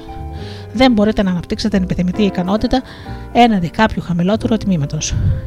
Εσείς και μόνο εσείς μπορείτε να αποφασίσετε εάν η ανταμοιβή για την οποία αγωνίζεστε, συνείδηση του χρήματος, αξίζει το τίμημα της προσπάθειας και που θα πρέπει να πληρώσετε σε αντάλλαγμα. Η ικανότητά σας να χρησιμοποιήσετε την αρχή της αυτοποβολής εξαρτάται κατά μεγάλο μέρος από την ικανότητά σας να συγκεντρωθείτε στην επιθυμία σας μέχρι ότου η επιθυμία σας μεταμορφωθεί σε αιμονή που σας καίει. Για την αγάπη σας λοιπόν, ε, θα σας ξαναπώ αυτά τα έξι βήματα που μετατρέπουν το πόδι σε χρυσάφι και τα οποία θα είχα πει σε προηγούμενη εκπομπή. Δεν πειράζει όμως, Η επανάληψη μήτρη της μαθήσεως. Πάμε λοιπόν. Πρώτο βήμα. Καθαρώστε- καθα- καθορίστε στο μυαλό σας το ακριβές ποσό των χρημάτων που υποθείτε. Δεν ε, μπορείτε να πείτε απλά Θέλω πολλά χρήματα, δεν υπάρχει τέτοιο πράγμα. Πρέπει να ορίσετε ποσό. Ο λόγος για, την ψυχολογ- για την ανάγκη του καθορισμού του ποσού είναι ψυχολογικός και θα, θα σας το πω σε άλλη εκπομπή. Καθορίστε απακριβώς τι είστε διατεθειμένος να δώσετε, σαν αντάλλαγμα για τα χρήματα που αποθείτε. Η, επι... η πεποίθηση πως μπορούμε να αποκτήσουμε χωρίς να πληρώσουμε κάποιο τίμημα είναι πραγματά... πραγματικά εξωπραγματική. Πιστέψτε με. Ε, και μην πιστέψετε ότι και με λαχείο ή τζόκερ πιάσετε τα λεφτά χωρίς να δώσετε τίποτα, ε, ξεχάστε το. Απόδειξη ότι όλοι οι άνθρωποι, ή μάλλον για να είμαι πιο ειλικρινής, οι περισσότεροι άνθρωποι που έχουν κερδίσει στο λαχείο ή στο λότο, ε, ύστερα από κάποια χρόνια, 15-20 χρόνια, ξανά γίνανε πάμφτωχοι. Και αυτό γιατί όχι μόνο δεν ήξεραν να χειριστούν τα χρήματα αυτά, γιατί δεν αποκτήσανε αυτό το ποσό ή δεν εργαστήκανε μετά για να διατηρήσουν αυτό το ποσό. Τα σκορπούσαν όλα σε διασκεδάσεις. Πάμε λοιπόν. Η τρί... Το τρίτο βήμα. Καθορίστε την ακριβή ημερομηνία μέχρι την οποία προσ- προτίθεστε να αποκτήσετε αυτά τα χρήματα που επιθυμείτε. Τέταρτο, δημιουργήστε ένα συγκεκριμένο πρόγραμμα για την πραγματοποίηση της επιθυμίας σας και ξεκινήστε αμέσως για να το θέτετε σε δράση, ανεξάρτητα από το αν είστε έτοιμος ή όχι.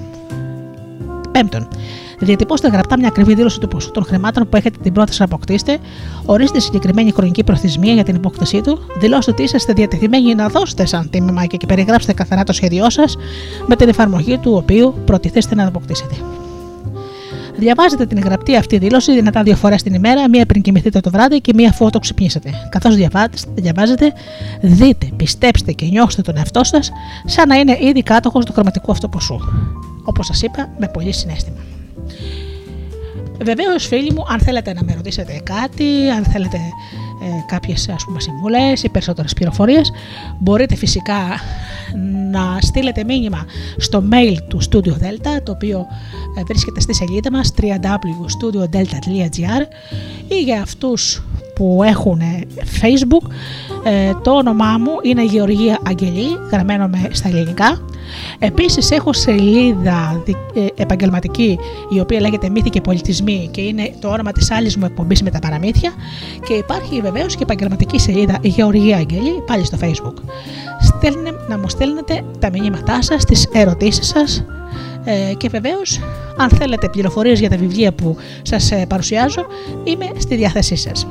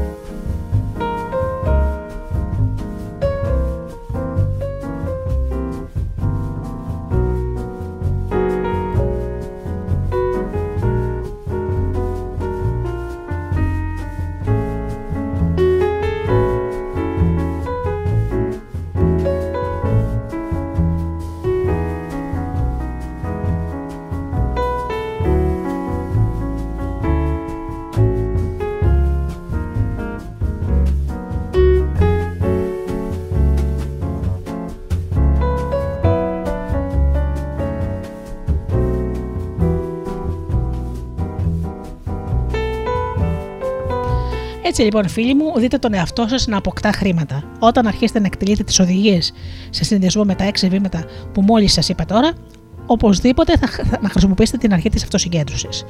Οι ακόλουθες προτάσεις αφορούν την αποτελεσματική χρήση της αυτοσυγκέντρωσης. Όταν θα ξεκινήσετε για να εκτελέσετε το πρώτο από τα έξι βήματα που σας είπα, που θα σας καθοδηγεί, συγκεντρώστε το μυαλό σας στο ακριβές ποσό των χρημάτων που επιθυμείτε, συγκεντρώστε τη σκέψη και την προσοχή σας σε αυτό το ποσό χρημάτων με τα μάτια κλειστά, μέχρι να μπορέσετε πραγματικά να δείτε τα χρήματα στην ηλική τους μορφή. Κάντε αυτό τουλάχιστον μία φορά την ημέρα. Καθώς εκτελείτε αυτές τις ασκήσεις, ακολουθήστε τις οδηγίες που σας δίνονται στα κεφάλαια του βιβλίου αυτού για την πίστη και να δείτε τον εαυτό σας σαν πραγματικό κάτοχο αυτών των χρημάτων. Ο πιο σημαντικός παράγοντας που θα πρέπει να λάβετε υπόψη είναι πως το υποσχεδίτο δέχεται μόνο τις εντολές που δίνετε σε αυτό το πνεύμα της απόλυτης πίστης και αντιδρά σε αυτές τις εντολές. Οι εντολές όμως αυτές θα πρέπει να δίνονται ξανά και ξανά και οι επαναλήψεις αυτές θα βοηθήσουν το υποσχεδίτο να τις ερμηνεύσει. Ακολουθώντας την παραπάνω οδηγία, σκεφτείτε πιθανότητα να ξεγελάσετε το συνείδητό σας, κάνοντα το να πιστεύει σε κάτι, για, σε κάτι γιατί εσείς πιστεύετε σε αυτό, πως πρέπει δηλαδή να έχετε το ποσό αυτό των χρημάτων που οραματίζεστε πως τα χρήματα αυτά ήδη υπάρχουν για εσά, αρκεί να τα ζητήσετε και πως το υποσυνείδητό σας θα πρέπει να σας δώσει πρακτικά σχέδια προκειμένου να αποκτήσετε τα χρήματα αυτά που σας ανήκουν. Μεταφέρετε κατόπιν τη σκέψη που προτείνουμε στην προηγούμενη παράγραφο στη φαντασία σας και δείτε τι μπορείτε να κάνει προκειμένου να δημιουργήσετε πρακτικά σχέδια για την απόκτηση του χρωματικού αυτού ποσού μέσα από τη μεταμόρφωση της επιθυμίας. Έμπνευση λοιπόν τώρα. Μην περιμένετε κάποιο ξεκάθαρο σχέδιο μέσα από το οποίο θα ανταλλάξετε υπηρεσίες ή προϊόντα προκειμένου να αποκτήσετε τα χρήματα που οραματίζεστε. Ξεκινήστε όμως να βλέπετε τον εαυτό σας σαν τον κάτοχο των χρημάτων αυτών, απαιτώντας και θερώντας δεδομένο πως το προσυγήτητό σας θα σας δώσει το σχέδιο ή τα σχέδια που χρειάζεστε. Διατηρείτε τη συνείδησή σας σε κατάσταση εγρήγορσης προκειμένου να αντιληφθείτε τα σχέδια αυτά όταν εμφανιστούν και βάλτε τα σε δράση άμεσα. Πολύ πιθανόν η εμφάνισή τους να γίνει με τη μορφή της έκλαμψης, να αποκτήσετε δηλαδή μέσω της έκτης αίσθησης μια έμπνευση που πιστέψτε με, σίγουρα θα την έχετε. Την έχω εκατοντάδες φορές αυτή την έμπνευση. Αντιμετωπίστε τη με σεβασμό και αρχίστε τη δράση αμέσως μόλις συλλάβετε την ιδέα. Το τέταρτο, τα τότε από τα έξι βήματα αφορούσε την ανάγκη δημιουργίας ενός συγκεκριμένου σχεδίου για την πραγματοποίηση επιθυμίας και την άμεση εφαρμογή του σχεδίου αυτού προκειμένου να υλοποιηθεί. Ακολουθήστε την οδηγία αυτή ακριβώς με τον τρόπο που περιγράφουμε στην προηγούμενη παράγραφο. Μην εμπιστεύεστε τη λογική σας όταν δημιουργείτε το σχέδιο για την απόκτηση των χρημάτων μέσα από την απόκτηση επιθυμίας. Η ικανότητά σας της λογικής σας είναι ίσως νοθρή και αν βασιστείτε ολοκληρωτικά πάνω σε αυτήν, θα απογοητευτείτε. Όταν οραμαζι- οραματίζεστε τα χρήματα που έχετε πρόθεση να αποκτήσετε, με κλειστά μάτια, δείτε τον εαυτό σας να προσφέρει την υπηρεσία αυτή ή να παραδίδει το εμπόρευμα που έχετε την πρόθεση να δώσετε έναντι αυτών των χρημάτων. Αυτό βεβαίως είναι πολύ σημαντικό. Το υποσυνείδητο, αγαπημένοι μου φίλοι, εργάζεται.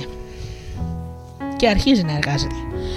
Θα συνοψίσουμε τώρα τις οδηγίες που σας δώσαμε σε συνδυασμό με τα έξι βήματα που διάβασα πιο πριν και θα τις αναμίξουμε με τις αρχές που καλύπτονται σε αυτό το κεφάλαιο ως εξής.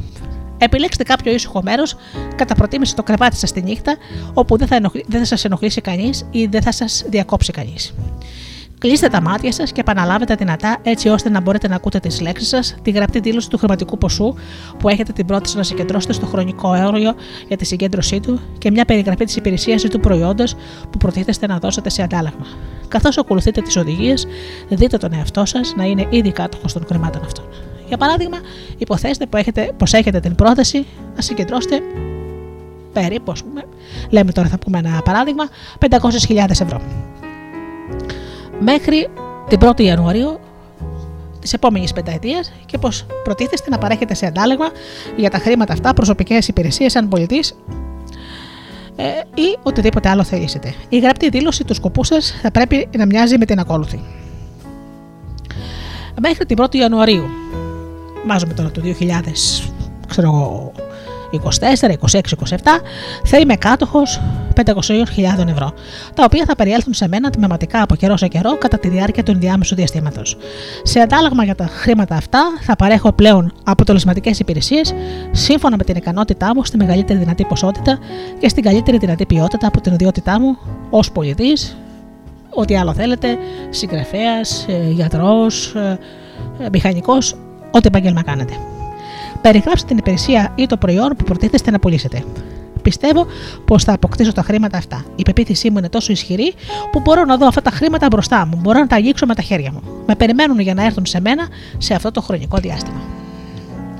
Και ανάλογα με τις υπηρεσίες που θα παρέχω σε αντάλλαγμα, προσδοκώ ένα σχέδιο με το οποίο θα συγκεντρώσω τα χρήματα αυτά και θα ακολουθήσω το σχέδιο αυτό όταν το συλλάβω.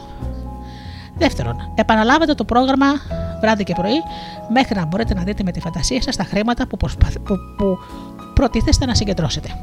Τοποθετήστε ένα αντίγραφο της δήλωσή σας κάπου όπου θα μπορέσετε να τη δείτε πρά- βράδυ πρωί και να τη διαβάζετε πριν κοιμηθείτε και μόλις ξυπνήσετε μέχρι ότου να την απομνημονεύσετε.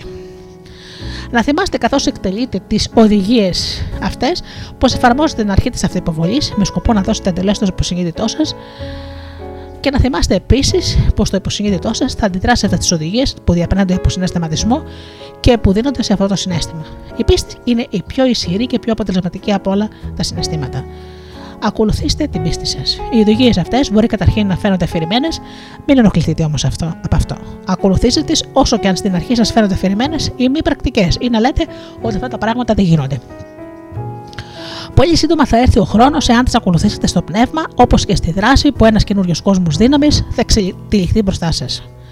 Μην ξεχνάτε ότι είστε ο κυρίαρχος του πεπρωμένου σας. Ο, σκεπτισμό, ο σκεπτικισμός σε σχέση με τις νέες ιδέες αποτελεί χαρακτηριστικό όλων των ανθρώπων. Εάν όμως ακολουθήσετε τις οδηγίες που περιγράφουμε, ο σκεπτικισμός σας σίγουρα θα αντικατασταθεί από την πεποίθηση και αυτή με τη σειρά της θα αποκρισταλωθεί σε απολύτη πίστη. Πολλοί φιλόσοφοι έχουν δηλώσει πως ο άνθρωπος είναι κυρίαρχος του επίγειου πεπρωμένου του. Ο λόγος για τον οποίο ο άνθρωπος κυριαρχεί στην επίγεια κατάστασή του και ειδικότερα στην οικονομική εξηγείται αναλυτικά και σε αυτό το κεφάλαιο και στα άλλα. Ο άνθρωπος μπορεί να γίνει κυρίως το εαυτό του και το περιβάλλοντό του, γιατί έχει τη δύναμη να επιδράσει στο υποσυνείδητό του. Η δράση της μεταμόρφωσης, της επιθυμίας σε χρήματα, συμπεριλαμβάνει τη χρήση της αυτοποβολής σαν μέσον με το οποίο μπορεί κάποιος να προσεγγίσει και να επιδράσει στο υποσυνείδητό του. Οι άλλες αρχές είναι απλά εργαλεία με τη χρήση των οποίων θα εφαρμόσει την αυτοϋποβολή. Να κρατάτε πάντα σε αυτό, το, αυτό στο μυαλό σας και θα μπορέσετε να αποκτήσετε τη συνείδηση της σημασίας της αρχής της αυτοϋποβολής στη μεταμόρφωση των προσπαθειών σας για συγκέντρωση χρημάτων μέσα από μεθόδους που περιγράφουμε στο βιβλίο αυτό. Να διαβάσετε μια φορά ολόκληρο το βιβλίο και επιστρέψτε κατόπιν σε αυτό το κεφάλαιο, ακολουθώντας με το πνεύμα και τις πράξεις σας την παρακάτω οδηγία. Διαβάστε το κεφάλαιο κάθε βράδυ δυνατά μέχρι να πιστείτε πλήρως πως η αρχή της αυτοποβολή είναι λογική και πως θα σας βοηθήσει να επιτύχετε όλα αυτά που ζητάτε.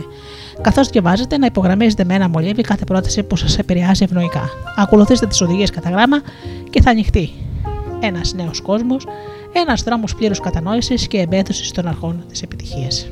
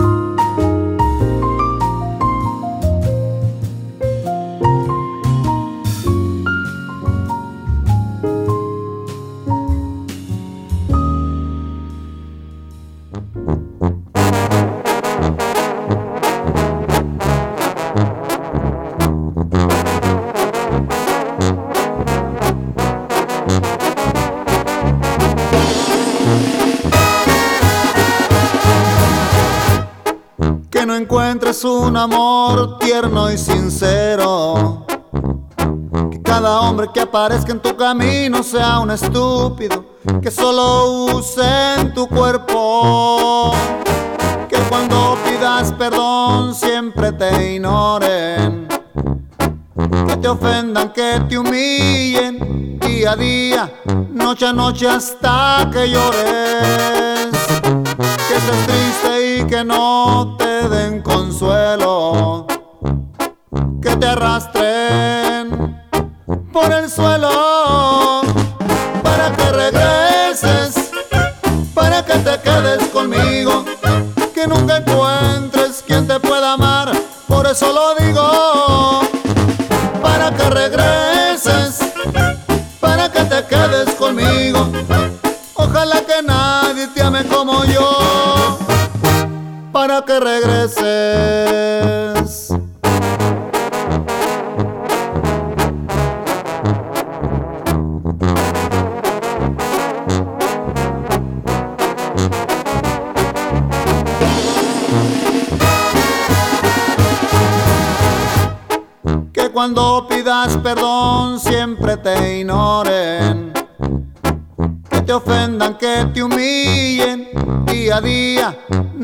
noche hasta que yo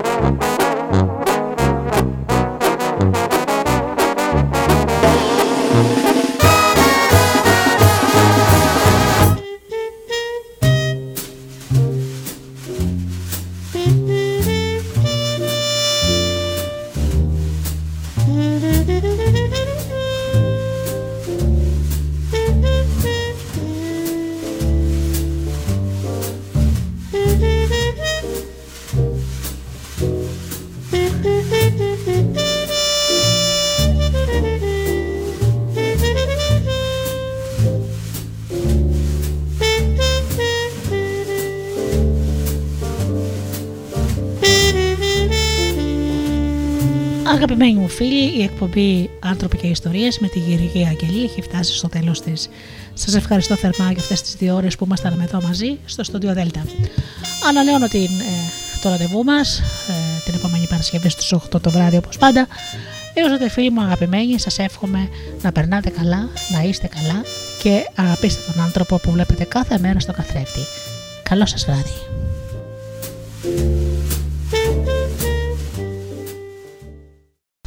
Το αφεντικό δεν σ' αφήνει να ακούς ράδιο στη δουλειά, απόλυσέ το. Studiodelta.gr